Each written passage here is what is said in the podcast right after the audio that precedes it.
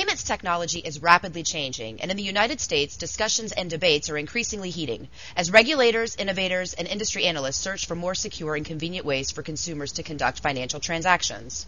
One Federal Reserve executive says it's time for the U.S. to embrace a more advanced and secure payments technology, also known as EMV chip and PIN. This is the second part of our two part interview with Richard Oliver, an executive vice president with the Federal Reserve Bank of Atlanta, and the first U.S. banking executive to publicly declare support for a U.S. move to EMV.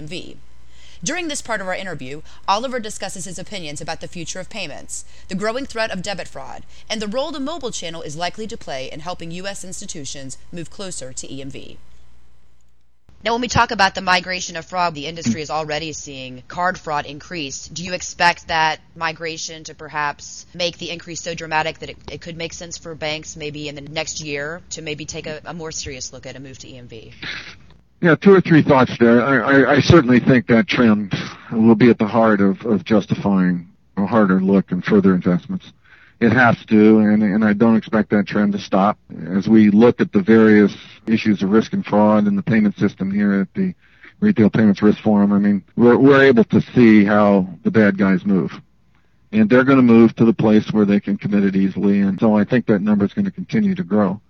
I think the other thing that's a bit perplexing is the various numbers that you see uh, in print on this particular topic. I, I think it's easy to find numbers on card losses that are published by the various card companies, but I don't think that's anywhere near the number that has to do with the total cost of this fraud. Whether it's the breach at Heartland and the huge cost associated with uh, managing that breach, notifying people, replacing the cards and what have you uh, or, or whether it's the actual dollar losses. And there are also some issues too about who's reporting the losses. Some parties in the chain uh, may not suffer a loss even though there's a big fraud attempt. It's pushed off to another party and maybe those parties aren't being inventoried. Uh, and surveyed as much as the card companies themselves would be or the banks themselves would be. And I'm talking here particularly about the widespread merchant community. I know that an organization called the Merchants Advisor Group is in the process right now of conducting an extensive fraud survey with their members. So I think part of the equation is what is the real cost of fraud and, and does the business case change then when you begin to get that on paper. So uh, I think that's the first place, you know, we're going to have to look. I, I think also what's happening is there are a significant number of the very large retailers who are in fact quietly deploying today systems that are capable of dealing with chip and pin. Now some of these may be chip and pin contact cards and some of them may be chip and pin contactless capability or even NFC contactless capability. But the fact they're even out there isn't very widespread in terms of knowledge. So it's hard to understand how big the bubble is, but I'm absolutely certain that growing fraud numbers will be a driver. And as you pointed out earlier, the U.S.'s continued reliance on the MagStripe card, it's not only adversely affecting U.S. consumers, but it's also adversely affecting consumers all over the world. Yeah, I think that's right. And, you know, when you look at the transition, some sort of dual provisioning of technology is almost impossible to avoid. But having said that, bringing an end to the MagStripe thing as quickly as possible, sooner or later, it seems to me, almost becomes a public policy issue that maybe somebody's going to have to put a stake in the sand and said, look, we just can't do this anymore. So I think it'll be interesting to see whether it surfaces to that level or whether the industry itself begins to come to the realization it's time to move and creates an orchestrated program. But it's important to point out that an orchestrated program doesn't occur in 24 months or 12 months. If you look at the card reissuance cycles and you look at the checkout technology cycles at retailers, this is really something that needs to be planned over a four to five year period. As of certain dates, certain things will or will not happen, and that, and that's pretty much what Canada has done. Now, I'd like for a moment to separate credit card fraud from debit card fraud. The credit card companies have done a relatively decent job of deploying analytical tools and putting safeguards into place to protect consumers. Debit, on the other hand, is a little bit more vulnerable and poses more consumer risk because of the tether between the debit card and the checking account. How do you expect increases in debit card fraud to change consumer spending behavior?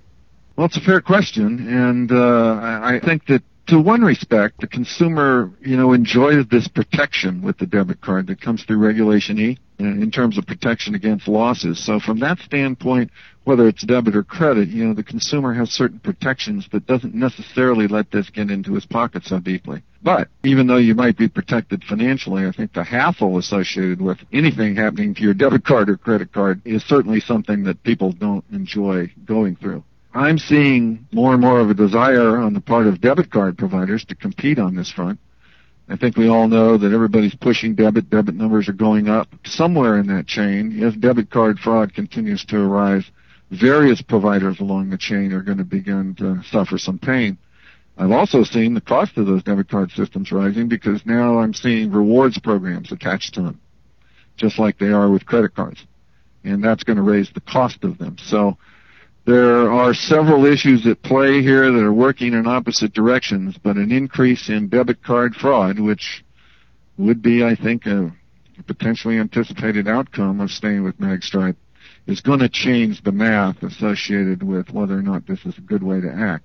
There is another thing that could change the math too, and and that is something included in the Dodd-Frank Financial Reform Act that many people don't even know about, and it, it's called the Durbin Amendment. The Durbin Amendment assigns to the Federal Reserve System a responsibility to regulate debit card interchange fees. In essence, creating some bases on which debit card interchange fees should or could be established. And it also goes on to say that the Federal Reserve should pay attention to the fraud mitigation capabilities in the debit card system and potentially even create standards there and potentially even allow for a second interchange factor that would help to pay for whatever effort it took to get up to those standards. How that whole process turns out and where the Fed comes out in terms of regulating inter- interest rates could really change the economics of the debit card system and potentially uh, could get people's attention with respect to the investments that are being made in mitigating fraud. So uh, I think there's a lot that can be done there. But I think that particular thing could change the formula completely. Some industry experts have suggested that chip based mobile payments could, in some way, build a bridge between MagStripe transactions and chip and pin transactions as the U.S. makes its migration to chip and pin or EMV. What role do you see mobile playing in the innovation of payments, and do you see a connection between mobile and EMV? You know, at first I, I didn't think there was, and, and the Federal Reserve Bank of Atlanta, through uh, my group, the Retail Payments Risk Forum, and the Federal Reserve Bank of Boston, have joined hands here to facilitate discussions on the issue of mobile in the United States. We've created a, an industry working group that's representative of the various players in the mobile ecosystem. We've met three times this year. We'll be meeting again soon in October. Uh, and what we're trying to do is help facilitate discussions amongst all the players to determine where does mobile fit into the U.S. payments landscape and how would it be justified? Is there a business case? And basically, uh, how might it best operate to meet the needs of all parties? When we started those discussions, uh, I think I didn't understand that there was much of a tie between mobile and the issues of MagStripe and EMV uh, chip and pin. Now I believe that there is a tie. I certainly believe there's a tie between EMV chip and pin and mobile simply because of the technologies involved. While EMV chip and pin has been implemented in Europe, for example, as a contact technology where the card actually is passed through the machine as it is today and there's contact, contactless card technology using chip and pin is also on the rise. And that is taking place in many different forms and many different pilots around the, states. I mean, my assistant director here has a sticker on the back of her phone that allows her to walk into a Starbucks and tap a terminal at Starbucks or in certain convenience stores and purchase things. And that is using a certain type of EMV technology. EMV is also developing a contactless technology for near field communications or NFC, which is the technology that would be used by the phone. And so consequently, the issue to me seems more the issue of contact versus contactless EMV it's real hard to think about how you would get to mobile NFC without either going through a phase or implementing some aspect of EMV chip and pin uh, associated with cards. Now, when we take a step back mm-hmm. and look at the payments landscape, a number of players come into view the financial institutions as the card issuers, the merchants, which you've spoken quite a bit about, the consumers, the payments networks, the list goes on. Making a dramatic shift in payments technology, whether that be to mobile or directly to EMV, is going to be quite an undertaking. And some merchants have voiced some concern in that arena, saying that they only want to upgrade their POS devices once. They only want to upgrade their systems once. And if a move to EMV is inevitable, they'd rather just go ahead and make that move now and skip the mobile piece. How do you respond to that? You know, if you're going to start from scratch and uh, create a vision that everybody could rally around, I think that would be a vision that everybody would rally around. The merchants have been very clear that they're frustrated by the potential need to move through two or three different technology changes on the way to what they see potentially as the ideal situation. Some studies that have been done recently by the Smart Card Alliance indicate that probably about 75% of the cost of rejiggering the system to allow chip and pin technology in the United States is going to be borne by the merchants. So they're very cognizant of the costs here. They're looking for other people to help them with the costs and they would sure like to avoid two transitions because I think their normal trade out cycles are in the vicinity of three to five years. Having said that, when you look at the implementation in Europe and the fact that they are not moving yet to mobile NFC, uh, in fact, I think the specifications for mobile NFC, the EMV specifications for that, are probably going to be finalized and released either late this year or early next year and then pilots will ensue. There's a pilot plan for Nice that will begin to get at this. Uh, you kind of wonder if you're not stuck in a world where you're going to have to support at least two technologies simultaneously. And it may be that the challenge of doing that can be resolved by technologists. I know, for example, and you've seen it with uh, MasterCard and Visa, PayPass, and PayWave systems, that there are ways to do add-ons to your existing terminal systems to allow it to support various types of technology at the same time. And maybe that will be the way we have to go. I don't know that most people realize, for example, that Home Depot has already deployed chip and pin technology into its terminal systems, that Best Buy and Walmart are also doing the same thing. And so somewhere along the line, uh, if Walmart has deployed chip and pin, contact chip and pin, and we move to contactless, then something's going to have to be done to outfit those terminals to handle both technologies. So while I don't think I would want to be in their position of going through two transitions, it may be almost necessary to do one and a half to get to where we want to go. Richard, before we wrap up, could you give us some closing thoughts about the direction you see the industry taking in the payments arena generally over the next 12 months? And I'd like to make those comments in light of where we are right now in the financial crisis. You know, as we see the thawing in the financial crisis area, certainly what we're learning is that banks have a wide range of projects lined up that had been forestalled by the financial crisis. And they don't all have to do with payments, first of all.